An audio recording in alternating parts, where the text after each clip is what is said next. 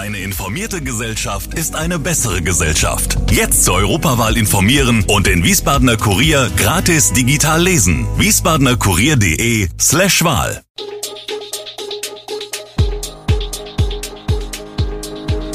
Gude, unser morgendliches News Update.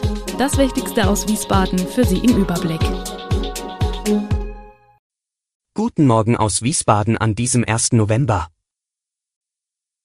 In eigener Sache, Ihr Podcast wird jetzt noch lokaler. In Ihrem Morgenpodcast hören Sie ab sofort noch mehr Nachrichten aus Ihrer Region, kurz und knapp für Sie zusammengefasst.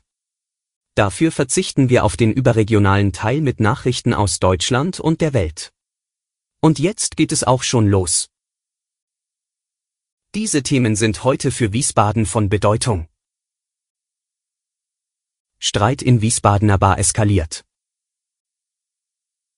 Mobile Impfteams, ist Wiesbaden zu spät dran? Neuer Opel-Chef sichert Erhalt aller Werke zu. Hessen, Demokratiepreise in Gedenken an Walter Lübbe verliehen. Ab November keine Lohnfortzahlung für Ungeimpfte. Zu einer körperlichen Auseinandersetzung zwischen vier Personen ist es in der Nacht von Freitag auf Samstag in einer Bar in Wiesbaden gekommen. Zwei junge Männer sollen zuvor Frauen in der Gaststätte belästigt haben, meldet die Polizei in einer Pressemitteilung. Einer der beiden verlor bei der Schlägerei einen Zahn. Knapp sechs Wochen nach Schließung des Impfzentrums im RMCC haben in Wiesbaden mobile Teams zum ersten Mal wieder Menschen geimpft. Menschen in Altenheimen waren dran, bekamen ihre Boosterimpfung. Mehr an Aktivitäten gab es seit Schließung des Zentrums städtischerseits nicht. Und das ruft Kritiker auf den Plan. In Wiesbaden sei wertvolle Zeit vergeudet worden, ganz anders als beispielsweise in Frankfurt, wo es nicht nur weiterhin ein kleines Impfzentrum gibt, sondern Medien und impfwirksam eine Straßenbahn durch die Stadt fährt, in der man sich den Peaks geben lassen kann. Woran hapert's in der Landeshauptstadt? Dem Vernehmen nach gab es Schwierigkeiten, die Ärzte, die im Impfzentrum im Einsatz waren und eigentlich sehr gerne auch mit den mobilen Teams weitergemacht hätten, bei der Stange zu halten, weil diese sich nicht fest anstellen lassen wollten, sondern lieber auf Stundenbasis arbeiten. Das Personalamt, heißt es, soll erst auf einer Festanstellung für ein halbes Jahr beharrt haben. Um dann doch auf die stundenweise Bezahlung umzuschwenken, musste sogar ein neuer Magistratsbeschluss her. Das alles habe Zeit gekostet. Der neue Opel-Chef Uwe Hochgeschorz hat den Erhalt der Standorte des Autobauers in Deutschland zugesichert. Wir behalten alle Werke. Rüsselsheim, Eisenach und Kaiserslautern sind und bleiben unsere Fabriken in Deutschland, sagte Hochgeschorz der Frankfurter Allgemeinen Zeitung. Allerdings müsse man sich die Wettbewerbsfähigkeit immer wieder neu erarbeiten.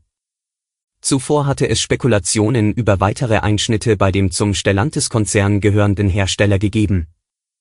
Hochgeschorz betonte, wir halten unsere Verträge ein. Ihm sei schleierhaft, wieso manche die Zukunftsfähigkeit von Opel in Frage stellten. Der Autobauer mit seinen noch 15.000 Beschäftigten sei so fit für die Zukunft wie nie zuvor in diesem Jahrtausend. Der Manager machte zugleich klar, dass sich Opel weiter verändern müsse. Ein Elektroauto brauche in der Entwicklung und Herstellung weniger und andere Arbeit als ein Modell mit Verbrennungsmotor. Die Erinnerung an Walter Lübbe hat am Sonntag einen besonderen Festakt in Wiesbaden geprägt. Ministerpräsident Volker Bouffier, CDU, überreichte erstmals den Demokratiepreis, der nach dem ermordeten Regierungspräsidenten von Kassel benannt ist. Geehrt wurden der ehemalige Hanauer Opferbeauftragte Robert Erkan, die Journalistin Dunja Hayali und das Mobile-Beratungsteam gegen Rechtsextremismus und Rassismus für demokratische Kultur in Hessen. Der Druck auf Ungeimpfte wird weiter erhöht. Bundesweit wird es von November an keine Lohnfortzahlung im Quarantänefall mehr geben. Aber die Pläne sind umstritten. Die Gesundheitsminister der Länder haben mehrheitlich beschlossen, dass ungeimpfte Beschäftigte für Verdienstausfälle im Fall einer angeordneten Quarantäne keine Entschädigung mehr bekommen werden. Die Regelung gilt von November an. Betroffen sind alle Arbeitnehmer, für die es eine Impfempfehlung gibt.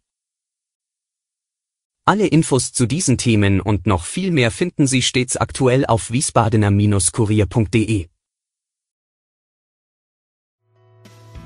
Gude Wiesbaden ist eine Produktion der VRM von Allgemeiner Zeitung, Wiesbadener Kurier, Echo Online und Mittelhessen.de. Redaktion und Produktion die NewsmanagerInnen der VRM. Ihr erreicht uns per Mail an audio.vrm.de.